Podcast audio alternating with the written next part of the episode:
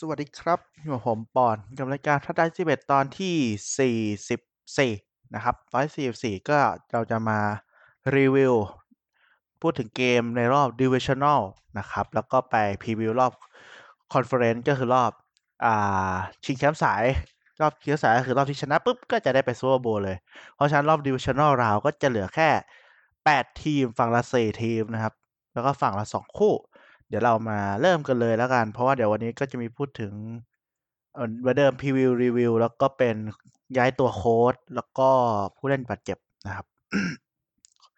ก็เริ่มเลยก็ยังเป็นแบ่งเป็นแข่ง2วันอยู่นะใน Divisional ที่ผ่านมาแล้วก็อย่างที่บอกเป็นวันคือวันอาทิตย์กับคืนคือวันเสาร์คือวันอาทิตย์บ้านเราเริ่มจากคืนวันเสาร์ไปเช้าอาทิตย์ก่อนนะครับไอ้ตัวเสาร์ไปเช้าวันอาทิตย์เนี่ยมันไม่ค่อยจะเดือดเท่าไหร่มันค่อนข้างจะขาดทั้ง2คู่เลยนะครับคู่แรกเป็นรอยัลเจนิสแรมเจอกับกิเบย์แพ็คเกอร์นะครับเกมนี้ก็เป็นแพ็คเกอร์ชนะสบายนะครับ18-32อันนี้ผมดูอยู่ก็คือผมรู้สึกว่าแพ็คเกอร์บุกแบบคือผมเชื่อแล้วแพ็คเกอร์เก่งจริงจากเกมบุกของเกมเนี้ยคือบุกแบบ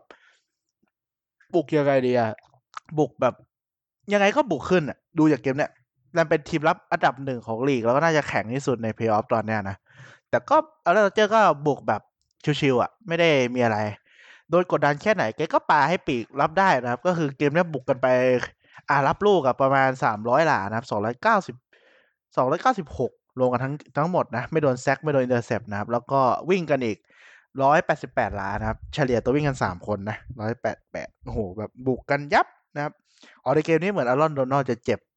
ระหว่างเกมด้วยผมจำไม่ได้แล้วน่าจะเจ็บแต่ก็ลงเจ็บอ่ะแหละแล้วเกมบุกของแรมก็ไม่ได้ดีนะเจเดดกอล์ฟก็เหมือนจะปาได้แต่ลูกสั้นๆนะครับโดนไปอีก4แซกได้แค่174หลาวิ่งก็ประมาณ96หลานะครับเกมนี้ทำให้ผมรู้สึกว่าแพ็คเกอร์นี่นะเนี่ยแหละของจริงแหละผมตอนแรกประมาทไปเยอะนะครับว่าแบบโอ้มันเจอทีมอ่อนๆเนี่ยบุกแบบชิลบุกสบาย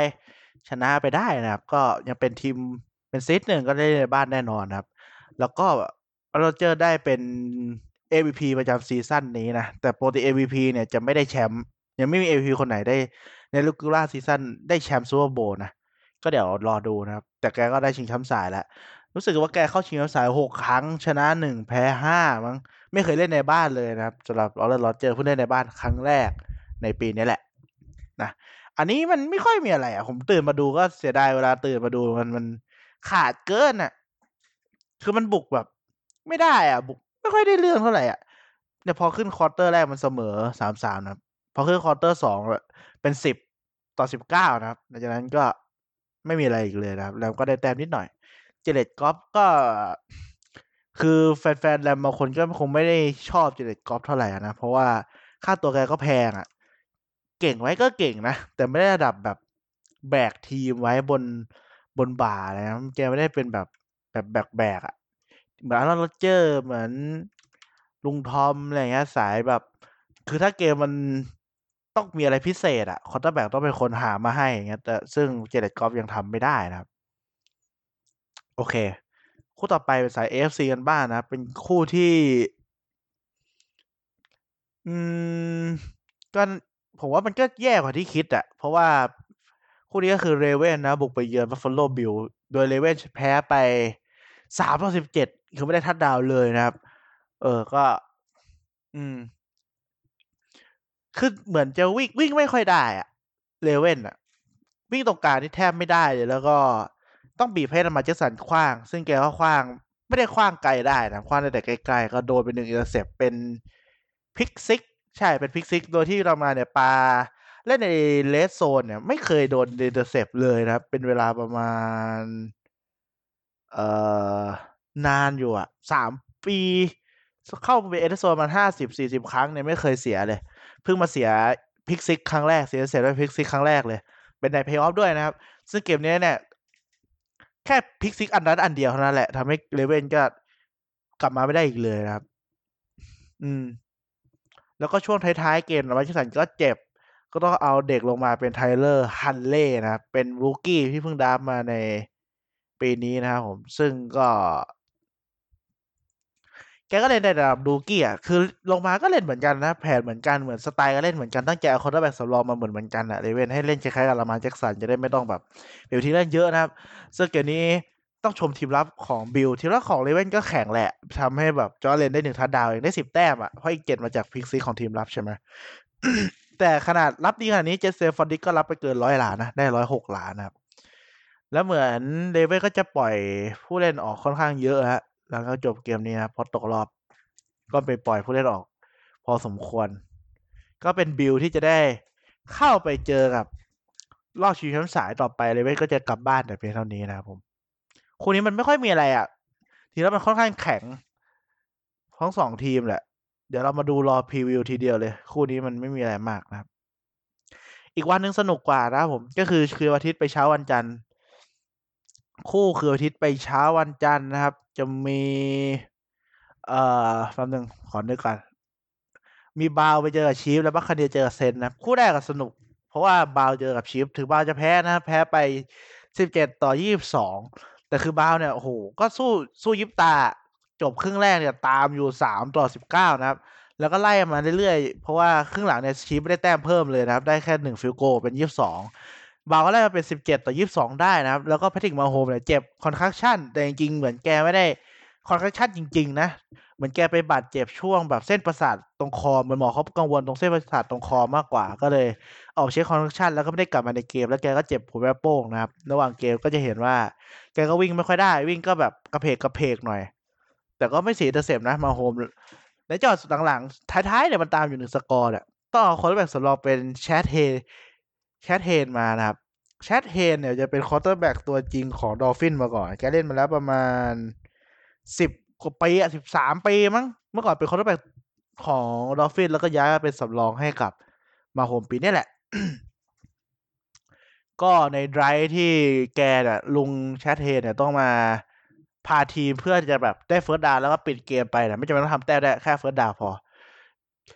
แกก็ลงมาได้แรกนะครับเซนเตอร์เซฟไปก่อนใจเตอร์เซฟไปก่อนเลยครับผมแต่เป็นเตอร์เซฟในทัชแบ็กนะจากนั้นบาวเนี่ยเลือกที่จะเล่นก็เล่นไปนะครับผมแล้วก็มีดาว4-1หลาดาว4-1หลาแกก็อ่ะเล่นดาว4ผ่านมาได้นะครับแล้วก็ไปติดตรงดาว4-9หลานะครับผมที่เส้นบ้านตัวเอง32ก็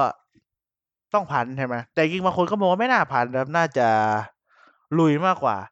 มีคนตั้งข้อสังเกตว่าถ้าสมมติว่าตอนนั้นเป็นมาโฮมลงอ่ะ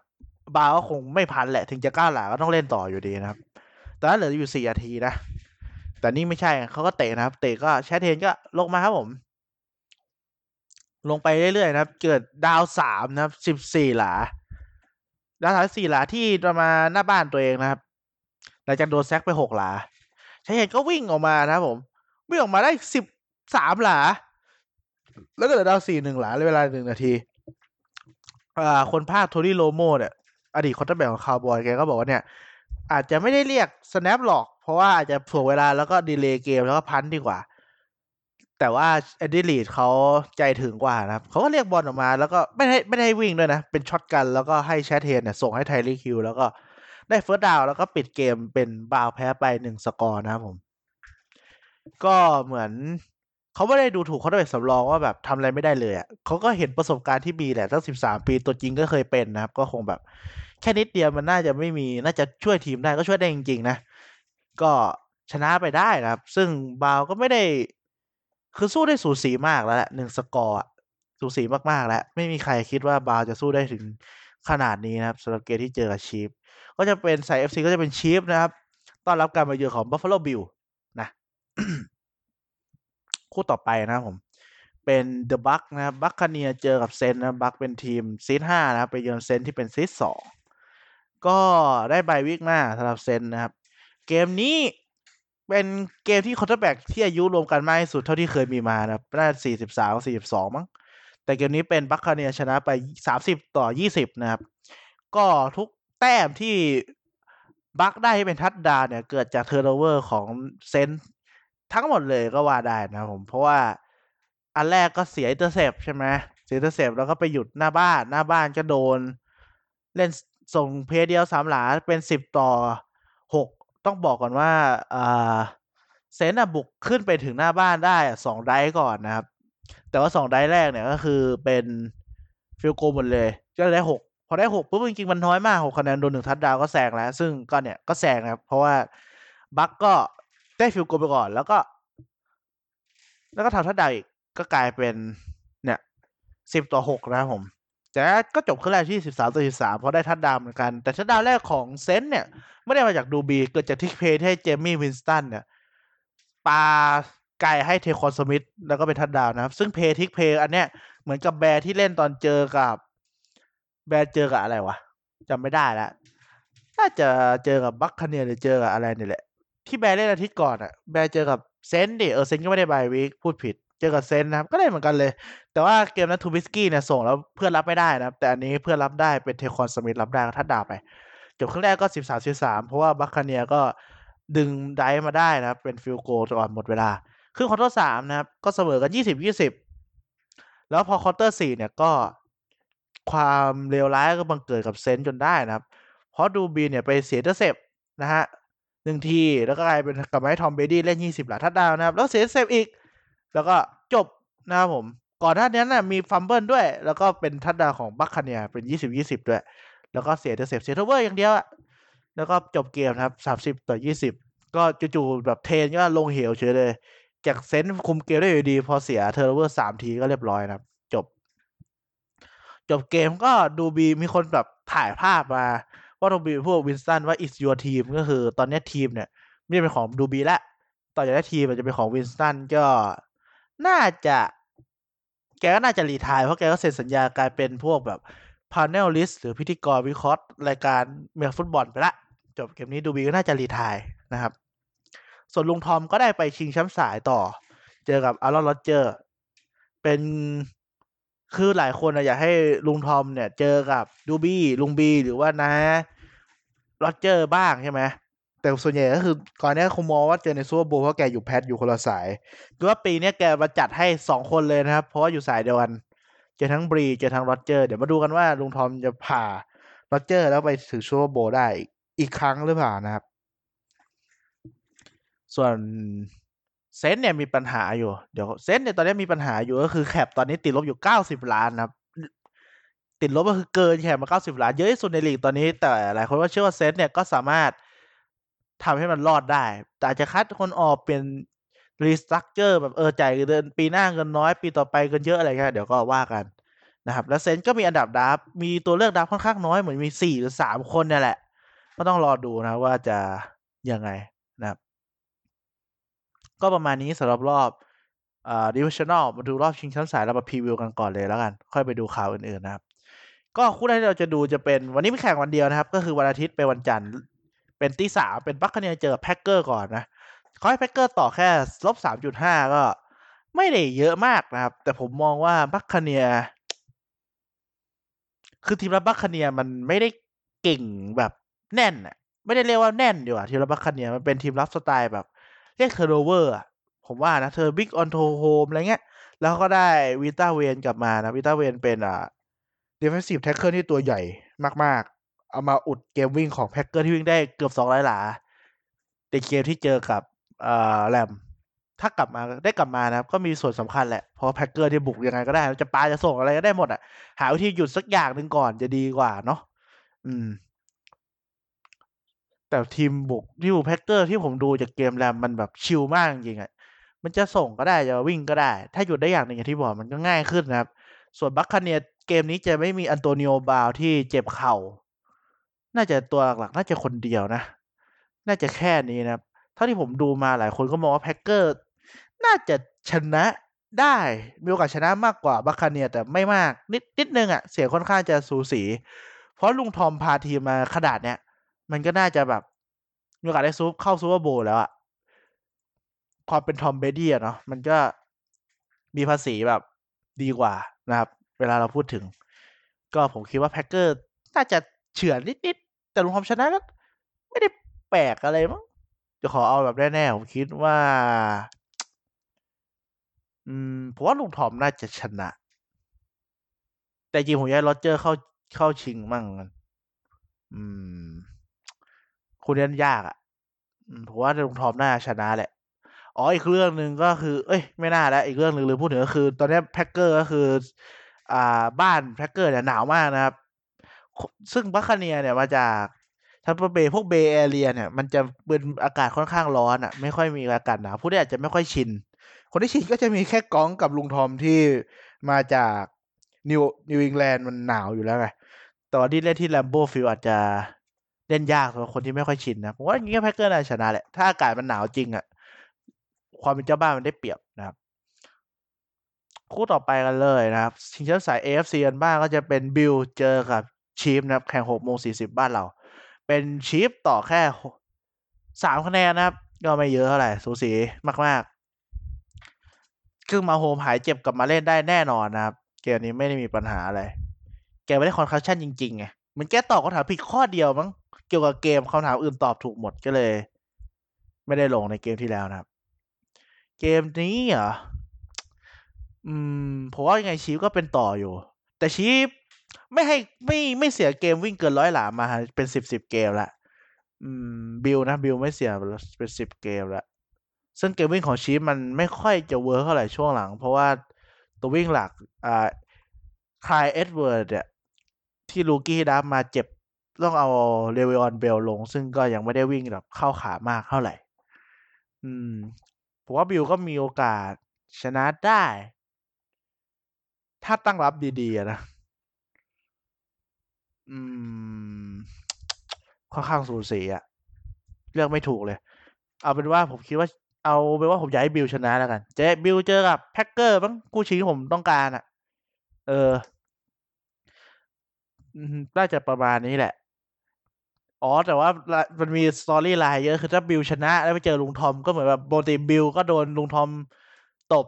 ตอนลุงทอมอยู่นิวอิงแลนด์ใช่ไหมถ้าดีไปก็เหมือนแบบจะมาได้แก้แค้นลุงทอมในซูเปอร์โบว์หรือเปล่าหรือว่าจะโดนลุงทอมย้ำแค้นไม่จะย้ายทีมก็ตามอะไรเงี้ยหรือว่าจะเป็นชีฟเจอทอมเบดี้ก็ได้นะครับก็ถือว่าแบบเป็นเจเนเรชันใหม่เจอเจเนเรชันเก่าอะไรอย่างงี้หรือจะเป็นบิลเจอแบบแพ็คเกอร์ที่มันแบบไม่น่ามาเจอกันได้แพ็คเกอร์เจอชีฟก็น่าสนใจนะครับเพราะว่าเราเจอก็เป็นคอร์เตอร์แบ็กสไตล์แบบแกมีทักษะเยอะแบบเขาเรียกมีความเป็นแอทลีตในการเป็นคอร์เตอร์แบ็กเยอะอย่างลุงทอมก็ไม่ได้เป็นสไตล์แอทลีตเท่าอยู่แล้วก็น่าสนใจว่า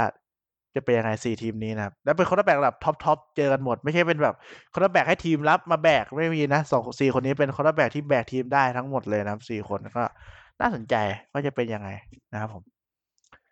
มาพูดถึงเฮดโค้ชกันบ้างเฮดโค้ชนะครับที่มีจ้างมาแล้วมีเพิ่มมานะครับผมเป็นน่าจะที่ผมพูดถึงนี่น่าจะมีเดี๋ยวก่อนผมโอเคก็น่าจะมีชาร์จเจอร์นะครับจ้างแบรนดอนสเตลลี่โค้ชทีมรับของแรมเป็นเฮดโค้ชนะครับแล้วก็ไลออนเนี่ยเอาแดนแคมเบลเป็นผู้ช่วยหัวหน้าโค้ชและไทเอ็นโค้ชนะครับผมเซ็น6ปีเลยนะอยู่กับไลออนนะครับโอ้โห6ปีมั่นใจมากก็เดี๋ยวรอดูว่าจะยังไงนะครับผมก็คือทีมที่ได้เฮดโค้ชไปแล้วมีจากกัวนะครับเจ็ทฟอลคอนชาร์เจอร์แล้วก็ไลออนส่วนอีเกิลเนี่ยยังไม่ได้ประกาศนะครับแต่น่าจะได้เป็นหัวหน้าโค้ชทีมบุกของโค้ชนะครับนิกเซเรนีนะฮะก็เดี๋ยวว่ากันอีกทีเดี๋ยวดูข่าวทั่วๆไปก่อนแล้วกันทั่วๆไปอเล็กซ์ สมิธได้เป็นคัมแบ็กเพลเยอร์ออฟเดอะเยียร์นะครับอันนี้มันไม่น่าจะแปลกอะไรเท่าไหร่แล้วก็ซูเปอร์โบว์ครั้งนี้แข่งที่แทมปาเบย์นะครับคือถ้าลุงทอมชนะก็ได้เล่นในบ้านตัวเองซึ่งจะมีคนดูทั้งหมดแค่ 22,000 คนนะครับซึ่งใน 22,000 คนเนี่ยจะมี 7,500 คนที่จะให้กับเฉพาะคนที่เป็นจากบุคลากรทางการแพทย์ที่ฉีดวัคซีนป้องกันโควิด -19 แล้วจะได้ดูฟรีนะครับก็ดีซึ่งพ่อของจอร์จอัลเลนเนี่ยจะไม่ได้มาดูเกมที่สนามเพราะตอนนี้ติดโควิดนะครับก็ขอให้หายเร็วๆนะฮะมีอะไรอีกไหมเดี๋ยวขอหาดูก่อนอันนี้บอกไปแล้วว่าโทนิโนบาวลงไม่ได้นะครับไอ้สมิธมองว่ามันเป็นเรื่องที่แบบแปลกมากๆนะที่เอริกบาเลมี่ไม่ได้เป็นหัวหน้าโค้ช NFL สักทีนะคือเป็นถึงโค้ชทีมบุกของชีฟนะครับ ก็ดูแล้วมันยังไม่มีใครจะจ้างนะแต่สัมภาษณ์ทุกทีมนะสัมภาษณ์กับ Falcon แล้วสัมภาษณ์กับ Lion ไปแล้วสัมภาษณ์กับ Texan ไปหรือยังสัมภาษณ์ไปแล้วนะครับสัมภาษณ์จากกัวแล้วนะครับสัมภาษณ์กับ Charger ด้วย Jet ก็สัมภาษณ์แล้วนะผมสัมภาษณ์กับ Eagle ยังไม่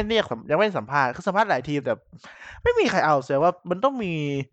บางอย่างแปลกๆหรือว่าคนอื่นดีกว่าแล้วก็มีข่าวเด้อ Texan อาจจะดันจอร์จแมคคาวนะหรือเป็นคอร์เนอร์แบ็กของเท็กซันที่เล่นมาแล้วอายุเกือบลุงทอมเลยก็โอ้โหเก่ากึกแต่เป็นสายคอร์เนอร์แบ็กสำรองนะอาจจะแบบกระโดดจากคอร์เนอร์แบ็กสำรองเป็นเฮดโค้ชเลยอันนี้ข่าวลือล่าสุดนะครับถือว่าแปลกมากไม่ค่อยมีอ่ะแล้วก็มีอะไรอีกไหมนะอ๋อแล้วก็ปีอาทิตย์ที่ผมพูดว่าบูธเอเรียนบอกว่าเนี่ยทอมเบดี้เนี่ยเขาไม่อนุญาตให้โค้ชผู้เล่นคนอื่นในนิวอิงแลนด์นะครับสำหรับทอมเบดี้ก็มีความเป็นโปรเฟสชันนอลก็คือไม่ได้ตอบมีคนถามแกก็ไม่ตอบนะตอบอย่างอื่นตอบว่าตอนอยู่นิวอิงแลนด์ก็สนุกครับที่อยู่นิวอิงแลนด์แล้วก็มีความสุขดีตลอดทั้ง21ปีรู้สึกโชคดีมากผมเป็นคนที่โชคดีจริงๆที่ยังได้เล่นทุกวันอยู่ทุกวันนี้คือไม่ได้ตอบนะครับอีกอันนึงก็คือฟิลิปริเวอร์รีไทร์นะครับเล่นมา17ปีรีไทร์ให้กับโค้ชแกน่าจะเป็นผู้บรรยายเกมเหมือนกับดูบีนะครับผม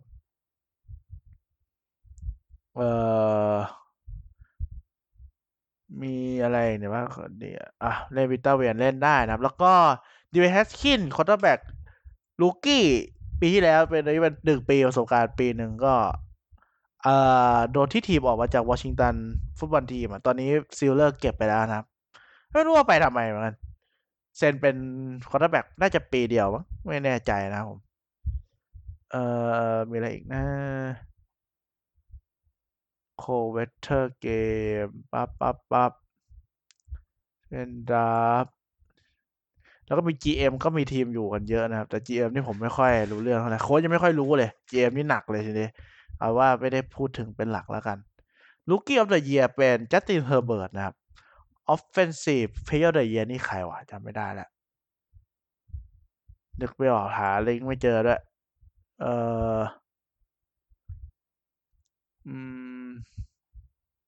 น่าจะไม่ได้มีอะไรแล้วมั้งประมาณนี้นะครับมันค่อนข้างจะสั้นแล้วกันเพราะมันก็แข่งอยู่2คู่นะ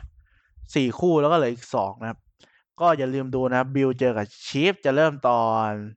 6:40 ส่วนคู่แรกที่เราจะได้ดูเป็นท่าเบย์บัคคาเนียร์เจอกับกินเบย์แพ็คเกอร์นะครับตอนนี้ก็ประมาณนี้แล้วกันเดี๋ยวไม่รู้จะยืดให้มันน่าเบื่อไปทำไมเอาเป็นแค่นี้แหละเดี๋ยวพบกันใหม่ตอนหน้านะครับก็อย่าลืมกด follow กดไลค์เพจท่าดาว21มีอะไรก็สงสัยก็ถามมาได้เหมือนเดิมนะครับสำหรับตอนนี้ก็ประมาณนี้แล้วกันก็พบกันใหม่ตอนหน้าตอนนี้ก็พอแค่นี้นะครับสวัสดีครับ